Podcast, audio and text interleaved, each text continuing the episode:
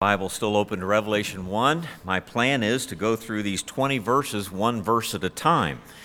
Uh, so uh, I'm glad to give these guys a little extra reading, you know, besides just the one verse. But I hope that you notice the connection between those verses. As you look at Revelation 1, beginning in verse 4, and then going into verse 5 and 6, uh, especially 5 we'll do next week, you see that John is introducing the Trinity of God to us. You see that in verse 4, grace be unto you and peace from him, and that has to be God the Father, which is, which was, and is to come. And then from the seven spirits, an interesting way to identify the Holy Spirit. We'll come back to that. But then, thirdly, in verse 5, from Jesus Christ, and we will talk about that, of course, next week. And so, in the midst of this description of the Trinity, we have our text, verse 4. Do you ever notice that cults always deny the deity of both Jesus Christ and the Holy Spirit? It's basically what makes a cult. Not only that, and the fact that they say you must be in that group to have eternal life or to go to heaven or whatever, but they always deny that, that the Son of God is equal to the Father or that the Holy Spirit is equal to the Father. That should not be. They therefore deny the Trinity. And most other major religions, besides Christianity, in this world deny also the Trinity of God. God expressed in three persons God the Father, God the Son, God the Holy Spirit, all equal together. But we'll think about this morning about the Holy Spirit because of the way he's described here and a little bit about God the Father. Let me remind you of some things that the Holy Spirit has done. You don't have to turn to these, but you're welcome to. Genesis 1 1 and you could probably find that verse says in the beginning god created the heaven and the earth and the earth was without form and void and darkness was upon the face of the deep and what next the spirit of god moved upon the face of the waters. And God said, Let there be light, and there was light. Remember that? And then in Psalm 33, a verse that goes with that, verse 6 By the word of the Lord were the heavens made, and all the host of them by the breath of his mouth. You might remember that the word breath is the same Greek or Hebrew word as the word wind, and that is the same word as the word spirit. And so when he expresses here that he created the word the world by the breath of his mouth, he is also saying by the spirit that came from him. Do you remember Genesis 3 in the days of Noah? The Lord said, "My spirit shall not always strive with man." For that he also is flesh, yet his days shall be a 120 years. A 120 years, the Holy Spirit would continue to strive with the hearts of human beings to bring them to repentance, but that's all. A 120 years and no more. And then God flooded the earth. And in that 120 years, only Noah and his family were saved in all of that time. And yet we have in the book of James I think, a reference to that, chapter 4, verse 5. Do you think that the scripture says in vain, the spirit that dwells in us lusteth to envy? Meaning, the Holy Spirit, if He dwells in you, constantly uh, convicts you and draws you to God, constantly working on you. He still maintains that ministry as He did in the very beginning. Do you remember Matthew 12? We call it the unpardonable sin when Jesus had presented himself to the nation of Israel, and Israel constantly said, No, we don't believe that that's who you are, and we don't believe that you're the Son of God. And the Holy Spirit was working on their hearts to convince them that Jesus really was their Messiah. So in Matthew 12 30, it says, He that is not with me is against me, Jesus said. He that gathereth not with me scattereth abroad. Wherefore I say unto you, all manner of sin and blasphemy shall be forgiven unto men, but the blasphemy against the Holy Ghost shall not be forgiven unto men. Whosoever speaketh the word against the Son of Man, it shall be forgiven him. Whosoever speaketh against the Holy Ghost, it shall not be forgiven him, neither in this world, neither in the world to come. And Stephen, when he was preaching to that nation when they were ready to stone him because of his Christian belief, said to them, You stiff necked and uncircumcised in heart and ears, you do always resist the Holy Ghost. As your fathers did, so do you. The Holy Spirit comes to a person that doesn't know Christ as Savior and draws that person to Christ. But if that person says, No, I don't want to hear the Holy Spirit, I don't think that that's of God, I don't think that that's anything I should do, then there's no way that person will ever be saved. You cannot be regenerated without the working of the Spirit in your heart. And when you resist Him, you're done. Not that He won't uh, convict again, and I hope that He does, but you have no guarantee. But you certainly will not be saved unless you let the Holy Spirit of God do His work in your heart. Do you remember John 16? When Jesus, the night before he died, said, Nevertheless, I tell you the truth, it is expedient for you that I go away. For if I go not away, the Comforter, capital C in our Bibles, will not come unto you. Of course, he meant the Holy Spirit. But if I depart, I will send him unto you. And when he is come, he will reprove the world of sin and of righteousness and judgment to come. Of sin, because they believe not on me of righteousness, because I go to the Father and you see me no more, and of judgment, because the prince of this world is judged. Jesus said in John 15, When the Comforter, capital C, the Holy Spirit, is come, whom I will send unto you from the Father, even the Spirit of truth, which proceedeth from the Father, he shall testify of me. This third person of the Godhead, this God expressed in spirit, will come from God, and His work will be in this age, the age in which we live, folks, to draw people to God. That is part of His work. In Acts 1 4 and 5, before Jesus ascended back to heaven, being assembled together with them, he commanded them that they should not depart from Jerusalem, but wait for the promise of the Father, which, saith he, you have heard of me, for John truly baptized with water you shall be baptized with the Holy Ghost not many days hence. And on that day of Pentecost, the Holy Spirit came in a way he has never come before. He took that body of believers, 120 of them in the upper room, and, if you will, baptize them in the, the form of that placing of them into the body of Christ. And then Every time after that, at the moment of a person's salvation, for by one Spirit are we all baptized into one body, whether we be Jews or Gentiles, bond or free, we have been all made to drink into that one Spirit. And praise the Lord, if you know the Lord Jesus Christ is your Savior today, you're sitting here possessing the third person of the Trinity inside you. Your body is the temple of the Holy Spirit who is in you.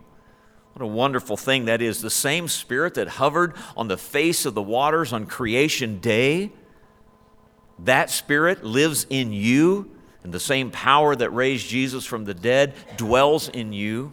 What a wonderful thing that is.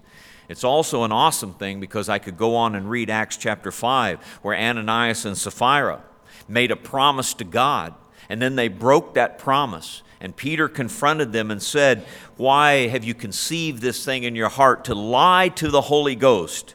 And a few sentences later, you have not lied unto men, but unto God.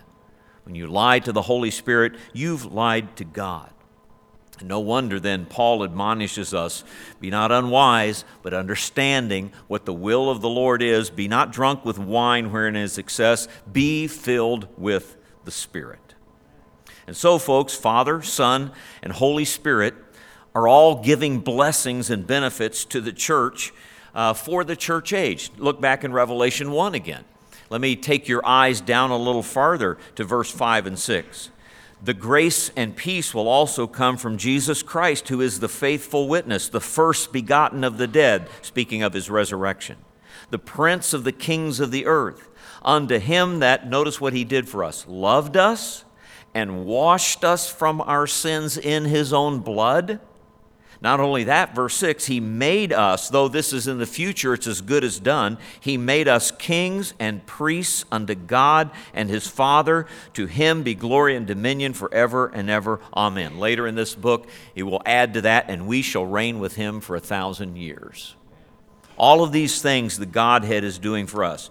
God the Father created you in His image. You exist today. You can sit here and think with all of us, listen with all of us, relate to the things of God because God created you in His image. Every human being that has ever lived, created in God's image. Not only that, Jesus Christ the Son purchased you with His own blood.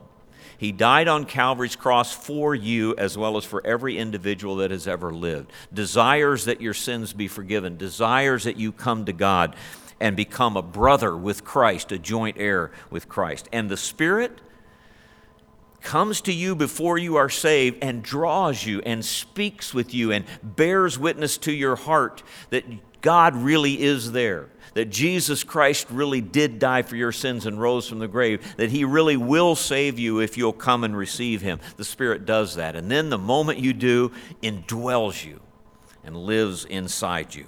Not only that, the Holy Spirit wrote this book for us, right? And the Holy Spirit left us an exact account of what He wants us to be doing and believing uh, in this world. You know, this week, for some reason, I, I read uh, a few surveys because it seems like these surveys kind of come in waves and there are new surveys that come out. Uh, Barna put out one titled Christianity is no longer America's default religion, meaning uh, over 50% of Americans uh, will tell you that they are not automatically Christian because they live in America. Meaning, if America is still a Christian nation, uh, only less than 50% of the people in this country say that they are Christians. Isn't that interesting? And so uh, we're supposed to understand that America is for everybody. Well, in a, in a nation, that's true. We've been blessed, we've been grateful uh, that it has uh, been a Christian nation in the sense that uh, that has been the priority, and we have recognized God and Jesus Christ first and foremost. It will not always be that way. God hasn't promised that it would be that way. It's been a wonderful blessing. We ought to work toward that, but it won't always be.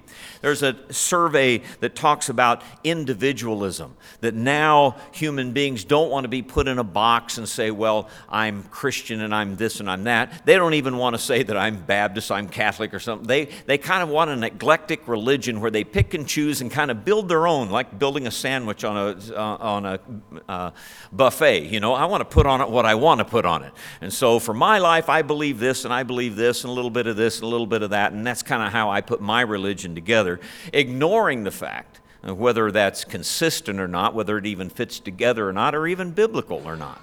But that is uh, growing very much in our society, this individualism. And rather than churches being guided by God's word, churches are guided now by the will of the world. We take surveys to find out what people want from the church, and then we go do that from people who don't have the Spirit of God, who don't belong to God as His children, who have never been born again. But we say, Tell us what you want in church, and then God's people will do those things. It's an amazing time, isn't it?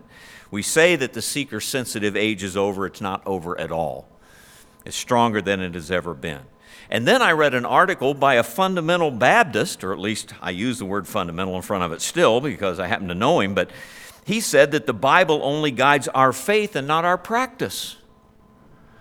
That methodology is just a neutral thing. You can find it anywhere, you can do what you want. The Bible is only good for the faith, the doctrine part of it. Folks, the, we're, going, we're going to keep a methodology tonight in tonight's service called the Lord's Supper. It's an object lesson, if you will. But God said, You do it, and you do it like this. We have no choice in the matter but to do it like that. So here our church is responding like businesses that must respond to market whims in order to be successful. I'll give you a secret, folks. This church doesn't have to be successful in the world's eyes to be God's church. Where two or three are gathered in my name, willing to do the will of the Father, there am I in the midst of them. And that's all we need. Praise the Lord for Christian fellowship where many brethren and sisters are uh, of like mind. Now, let me, let me take us back to our text now in, in Revelation 1 4 and look at these descriptions that are given to us. First of all, there is a description of the oversight of the churches. When he begins in verse 4 by saying, John to the seven churches which are in Asia. The first part of the oversight is apostolic. John was an apostle like the Apostle Paul, like Peter, like those 12, and then uh, uh, Paul was added to that later. John had the oversight of many churches as the Apostle Paul did. If you'll go back to your left just a little ways to the book of First John, you'll notice as you go back to your left, There's 1st, 2nd, and 3rd John. And you look at 1 John chapter 1 and read the first five verses, you will find prerogatives that belong to the apostles that never belong to you or to me. That which was from the beginning, which we have heard. I tell you, folks, I, I've never heard him audibly, and neither of you. Which we have seen with our eyes. My eyes have never beheld him yet, neither of yours. Which we have looked upon, our hands have handled. I've never touched the Son of God yet, but John did. For the life was manifested, and we have seen it, and bear witness, and show unto you that eternal life which was with the Father, and was manifested to us. Now that's a great thing, but verse 3 says, That which we have seen and heard declare we unto you. Now that includes me, that you also may have fellowship with us. I may have fellowship with the apostles and with, notice, our fellowship is with the Father and with His Son, Jesus Christ. We can have that fellowship. Even though even John and, and Peter and Paul we will never see until we get to heaven. Look at 2 John, the little book of 2 John, in verse, uh, he tells us in, in verse 9 Whoso transgresseth and abideth not in the doctrine of Christ hath not God. He that abideth in the doctrine of Christ, he hath both the Father and the Son. Well, who, who has a right to say such things? I'll tell you who inspired apostles who wrote the Scripture. They have a right to say those things. If there come any unto you and bring not this doctrine, that Jesus Christ is part of the Godhead, equal to Father, and so is the Holy Spirit, receive him not into your house, neither bid him Godspeed. For he that biddeth him Godspeed is partaker, fellowshipper of his evil deeds. We can't just have an eclectic religion that says, well, I'll take a little of this, a little of that. It really doesn't matter. I kind of make it to suit myself. Then you are partaker of all of the false doctrines that God has condemned. You fellowship with them in such ways. Who has a right to say that to us? John the Apostle, under the inspiration of the Holy Spirit. And 3 John, verse 10 when Diotrephes was causing problems in one of his churches, it, his name is in verse 9. And then the apostle John, the last living apostle, perhaps 90 some years old by now, says, Wherefore, if I come, I will remember his deeds which he doeth, prating against us with malicious words. If I'd have been Diotrephes, I'd have already been out the door. John's coming, and he's coming to see me and take care of what I do. Who has a right to say, to talk like that in the churches? The apostles had the right to talk like that, and they often did. Now, not only that, John mentions himself often in our book, but John to the seven churches which are in Asia, the other oversight of the church we have described in chapters 2 and 3 of this book as the pastoral oversight, if you will, to the seven churches. So look at chapter 2, verse 1. This will be repeated seven times unto the angel of the church at Ephesus. I've mentioned that in our messages so far, that the, the angel of the church is the pastor of the church. And these seven churches were seven real churches in the western half of Asia called Asia Minor, uh, today's Turkey, if you will, the country Turkey. And he addresses these seven churches. By the way, there were more than seven in Asia Minor. We know that Colossae had a church. We know Hierapolis had a church. Paul already mentioned those. He met at Miletus with the pastors once. He stayed overnight and preached at Troas. All of those are in Asia Minor too. But he chooses these seven. And he says to these seven pastors, I'm writing this letter to your church. You read it to your church. And then the Spirit will say, He that hath ears to hear, let him hear what the Spirit says to the churches. So these angels are messengers. Paul said once to the Galatians, my temptation, which was in my flesh, you despised not nor rejected, but received me as an angel of God, even as Jesus Christ. Now, what does he mean? Remember that the word angel comes from the word angelos in Greek, and that angelos uh, means a message or messenger. If you say, I'm an evangelist, you just said, I'm a good news giver. Evangel, evangelist, means EV and the word angel.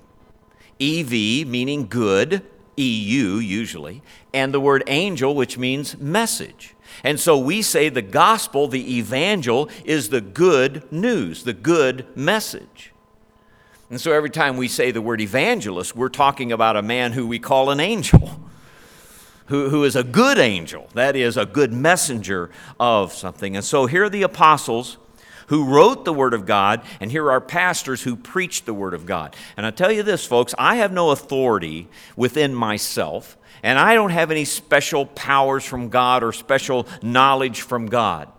I simply have the advantage of you giving me an office and a salary and time to study this book, and I better study it.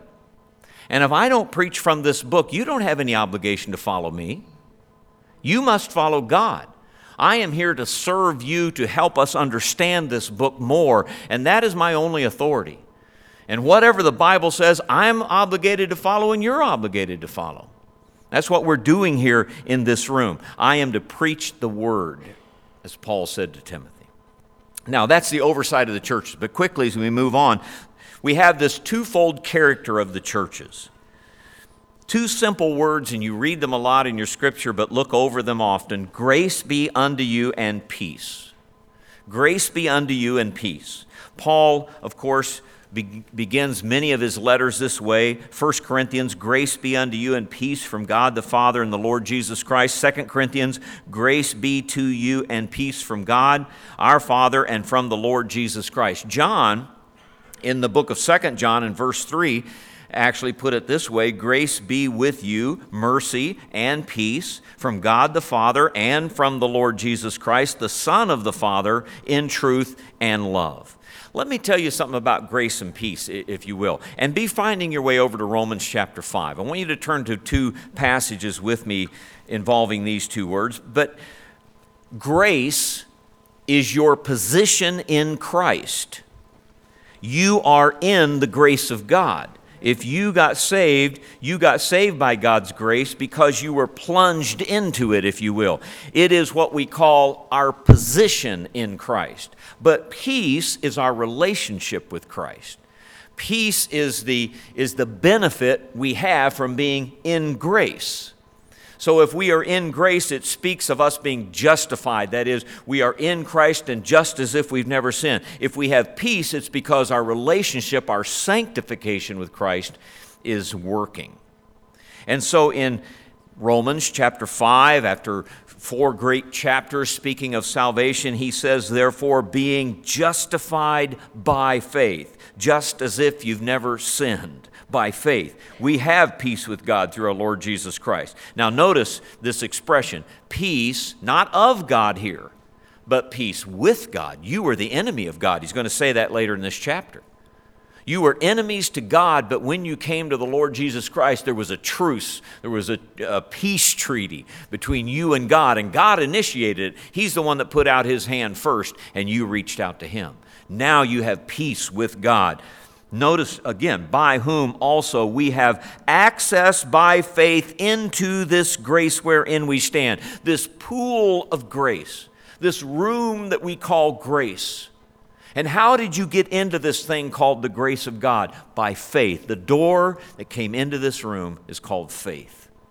And you came into this place, this position with God, by the faith that you had in the Lord Jesus Christ. And so, being there, and by this grace, you have peace with God. No more enemies, but now peacefulness. Now, turn to Philippians chapter 4. Go to your right a little ways, past Galatians, Ephesians, and then to Philippians. And notice now the peace. Notice the other side of this.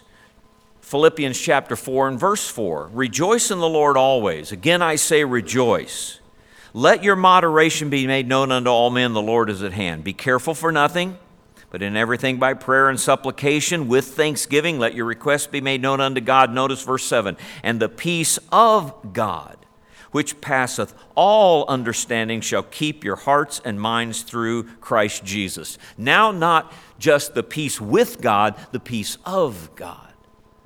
Because now that you're, you have a truce with God and you're no longer the enemy of God because of your sin, now you can live in peacefulness. So, just as the, that grace is your position, is the peace with God, now you have this peace of God. And it is a wonderful thing. And so in verse 9, those things which you have both learned and received and heard and seen in me, do. Notice this the God of peace shall be with you. Yes, the God of peace, both positional and relational, He becomes your God, and He's a God of peace. So when the Bible writers do things like John does here in Revelation 1 4, and these things come to us from God the Father, God the Son, God the Holy Spirit. Don't take them lightly. These words have rich meaning throughout Scripture. You know, traveling down I 70, I think it's going west, isn't it? Where there is a barn near the road, and the guy that owns the barn has painted on it, on the top line, it says, No God, no peace. Have you seen that? N O, God, N O, peace. No God, no peace. And then he's got painted right under it, K N O W, God, K N O W, peace. And I almost drive off the road, you know, trying to look at it and see it and make sure I understood that right. But as you go by, if you have no God, you have no peace. But if you know God, then you know peace. And how true that is. Now, thirdly, in our text, back in Revelation 1 4, not only the oversight of the churches and the character of the churches, but may I call this the fountainhead of the churches God the Father, God the Son, God the Holy Spirit. John is writing because Jesus Christ is telling him to write. And they give grace and peace, but not from John, from God, from Him who is, and from the Spirit. And then he will take up Jesus Christ third in this case because frankly, in verse 5, uh, Jesus Christ becomes more the subject then of the revelation. And so let's think about this for a minute. Grace be unto you and peace from Him, meaning God the Father, obviously, right? Because the Spirit is mentioned next and then Christ. So, Him, which, notice the description of God, which is, which was, which is to come that means God is Almighty. As a matter of fact, I want you to uh, uh, listen as I read these other descriptions, four other places where God is described in such a way. In this book of Revelation, Revelation 1 8, I am Alpha and Omega, the beginning and the ending, saith the Lord, which is, which was, which is to come, the Almighty. Revelation 4 8, the four beasts each had of them six wings about him, and they were full of eyes within. They rest not day and night, saying, Holy, holy, holy, Lord God Almighty, which was and is and is to come. You getting the idea that being, uh, God being the one that was and is and is to come means he's almighty. 11:17 saying, "We give th- thee thanks, O Lord God Almighty, which art and wast and art to come, because thou hast taken to, thy, to thee thy great power and hast reigned. And finally, in 16:5, I heard the angel of the waters say, Thou art righteous, O Lord, which art and wast and shalt be, because thou hast judged thus. God is almighty, folks. You know, there are, there are many attributes of God we talk about his omnipotence, his omnipresence, his omniscience, and so forth. Do you know that some of the, the attributes of God that relate to his being almighty is that he is eternal? So we talk about the eternity of God. God exists endlessly, backward or forward. If we could go backward in time, which you and I cannot, but God can, you would not find the end of God if you go backwards, or we might say the beginning. And if you could go forward, which we can't on the time frame, but God can, you will never find the end of God. He, his attribute is eternity.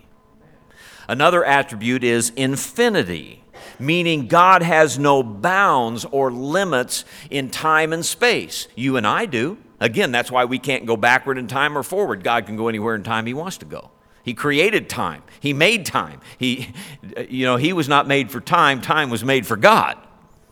And even space has no problem. He comes and he goes as he will, he's everywhere at any time. So he has this infinity about him that you and I do not have, and no other creature in this world has. And he has aseity, which is an unusual word to us, A S E I T Y. It means that God is self existent and depends on nothing outside of himself for existence. You and I do. We have to have air, number one. We have to have food.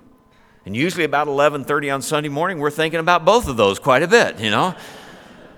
But God doesn't have to have anything to exist. He, there's nothing outside of himself that is necessary for God to exist and to operate and be all that God is. God's aseity. And then God's simplicity. That sounds funny to say God's simplicity, but what it means is God does not exist in parts. And it's not that there are three parts to God. That is not at all what we mean by the Trinity. But rather, God is God. God is a unity, right? Expressing that unity in three persons. He's not multiple substances that you put this together and a little bit of this and a little bit of this and you come up with God. God is simplicity. He is spirit, and they that worship him must worship him in spirit and in truth. So he is Lord God Almighty, which was, He is, and He is to come. Now, folks, let that sink in a minute because that God says to you grace and peace. I've given you my grace. I've saved you and justified you and washed you from your sins. I will keep you for all eternity. Can a God like that? I, I would rather have God say that than anyone else and I will give you my peace. The peace of God, which passeth all understanding, shall keep your hearts and minds through Christ Jesus. And so, God the Father, but then this unusual expression of God the Holy Spirit, again in our text. From him which was, which uh, is, and which is to come, and from the seven spirits which are before his throne. And I had Ron read these other expressions in chapter 3, verse 1 Unto the angel of the church in Sardis write, These things saith he that hath the seven spirits of God, capital S, seven spirits of God, and the seven stars. Chapter 4, verse 5 Out of the throne proceeded lightnings and thunderings and voices, and there were seven lamps of fire burning before the throne, which are the seven spirits of God. And then uh, again in chapter 5, verse 6, that uh, the Lamb had seven horns, which had seven eyes in them, which are the seven spirits of God, which are sent out into all the earth. Quite an expression. And you can imagine that over 2,000 years of church history, uh, there are pages and pages and volumes written trying to explain what this is. One of the oldest, and actually it comes from the apocryphal books believe that there, there is a septenary of archangels. That is, that there are seven archangels, and that's what this is referring to. So you might hear the name Raphael and Uriel and, and angels like that in apocryphal writings. Has nothing to do with Scripture. The Scripture never says such things. And as a matter of fact, the only one we know that we only had the names of two angels, of course, Michael and Gabriel, in the Scripture, other than Lucifer and only Michael is called an archangel. Not even Gabriel is called an archangel. And so we don't add anything that the scripture doesn't add to these things. But we do know this as we read these descriptions in chapter 1 and verse 4 that he is before God's throne.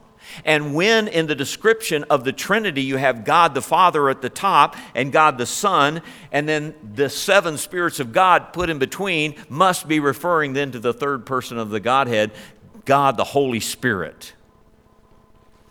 In chapter 3, he is vitally linked to Jesus Christ regarding the churches. And he will say to every church, You that have ears to hear, let him hear what the Spirit says to the churches. Do you know that right now, all over this globe, people, uh, services are going on just like this one? And some have already gone by in hours before to the east of us, and some haven't started to the west of us. But do you think God is everywhere? Honoring His Word? And do you think the Holy Spirit is convicting other congregations uh, and other hearts as He's convicting your heart? Yes, He is. He's vitally linked everywhere to all the churches and all the preaching of the gospel. He's likened to seven lamps in chapter 4 and verse 5 who give light and who give heat and light his word so that when the word is read, you can hear it. Chapter 5, verse 6, again, he's vitally connected to Jesus Christ uh, and identify with, identifies with his suffering and is sent out into all the world. In Isaiah 11, 1 and 2, in the description of Messiah, there's an interesting verse. Isaiah 11 says, There shall come forth a rod out of the stem of Jesse, a branch shall grow out of his roots. Capital B, that's the Lord Jesus, Messiah. and the Spirit of the Lord shall rest upon him. Notice this the spirit of wisdom and understanding, the spirit of counsel and of might, the spirit of knowledge and the fear of the Lord. And only six, not seven, but the spirit of this, the spirit of that, the spirit of that. Isaiah could have as easily said, and the six spirits that go into all the world testifying of this branch, the Messiah. But there's an even more interesting passage, and I want you to turn to it if you can, in Zechariah chapter 4. In your Old Testament, if you go to Malachi and go left, you will uh, you'll go to Haggai and Zechariah. All right, Zechariah you go to Zechariah first and then to Haggai. Zechariah chapter 4, right next to Malachi, so you can find it easy. And there's an interesting description here, and you, but you have to read it and you have to kind of picture this in your mind because the prophets give these kinds of things and we have to know what they mean by it. So in Zechariah chapter 4, verse 2, he said unto me, What seest thou? And I said, I have looked, and behold, a candlestick all of gold. Now, that's the menorah. Seven lamps or candles in, in this translation, seven lamps on top of that lampstick, the menorah. The one in the middle, you bring off a branch, you have three, another branch, you have five, another branch, you have seven. And of course, isn't that what John sees in the book of Revelation? Jesus standing among the candlesticks. So he sees a candlestick all of gold with a bowl upon the top of it, and his seven lamps thereon, and the seven pipes to the seven lamps which are on the top thereof. Now, wait a minute. Here's a menorah, and it has seven bowls on top. And what, by the way, goes into those bowls? Oil. And it says there are pipes going directly to the bowls. You know, in the temple, in the tabernacle, one of the jobs of part of the priesthood was every day you have to go check and make sure there's oil in each of the bowls and that the lamps are lit. Now there's a pipe running to every bowl so no one ever has to check it to see if it's full. And so, uh, he, uh, uh, we are at the end of verse 2. And so, verse 3 and the two olive trees by it, one on the right side of the bowl and the other upon the left side thereof. And I said, What are these, my Lord? And uh, he begins to explain these are olive trees where the, where the oil comes from. I shortened that for you. Here is the lampstand. Here's an olive tree on both sides, probably meaning prophet, priest, and king, or prophet and king, prophet and priest. And out of an olive tree comes olive oil, which you would normally put in these bowls. But God has grown two trees, has pipes coming from the tree right to each seven lamps, so that the, the olive oil is constantly and always supplied to the lamps and it will never go out. Well, what is God saying to Israel through Zechariah when he says this? In short, this, by the way, someday my Messiah will reign on David's throne, and you will never have any need. And never will his righteousness fail. Never will the work of the Holy Spirit fail. Always things will be supplied for my Messiah and for his kingdom. But it's an encouragement to Zechariah and uh, Malachi and Haggai, who are there trying to build that old temple again after the Babylonian captivity. So they look into the future, see this wonderful thing that, that God describes, and then they say, they take heart and they say, well, if that's what God's going to do for the whole nation of Israel someday, then we can get busy and build this, build this city back. And so look at verse 6 he answered and spake unto me, saying, This is the word of the Lord unto Zerubbabel, saying, Not by might nor by power, but by my spirit, saith the Lord. You don't do things on your own strength, you do it through the strength of the Spirit of God. And in verse 10, for who hath despised the day of small things? Yeah, I know this little temple you're building doesn't amount to even what Solomon built, but who can despise what God builds?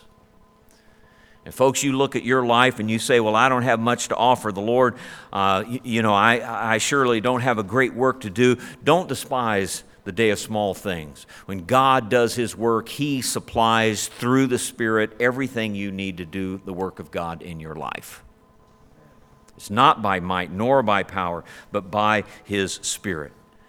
And uh, by the way, in Zechariah 4:10, he ends it by saying this: "For they shall rejoice and shall see the plummet in the hand of Zerubbabel, even those seven. They are the eyes of the Lord, which run to and fro through the whole earth." Exactly what Revelation 5 said about the seven spirits of God.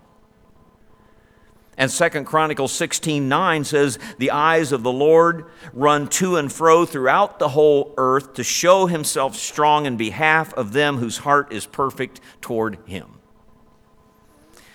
And so, what are these seven spirits of, of God? Excuse me. It is the Holy Spirit Himself manifested to the churches, the power of the Holy Spirit. He is omnipresent, He's omniscient, He's omnipotent and He will supply the need for everything we need in our lives.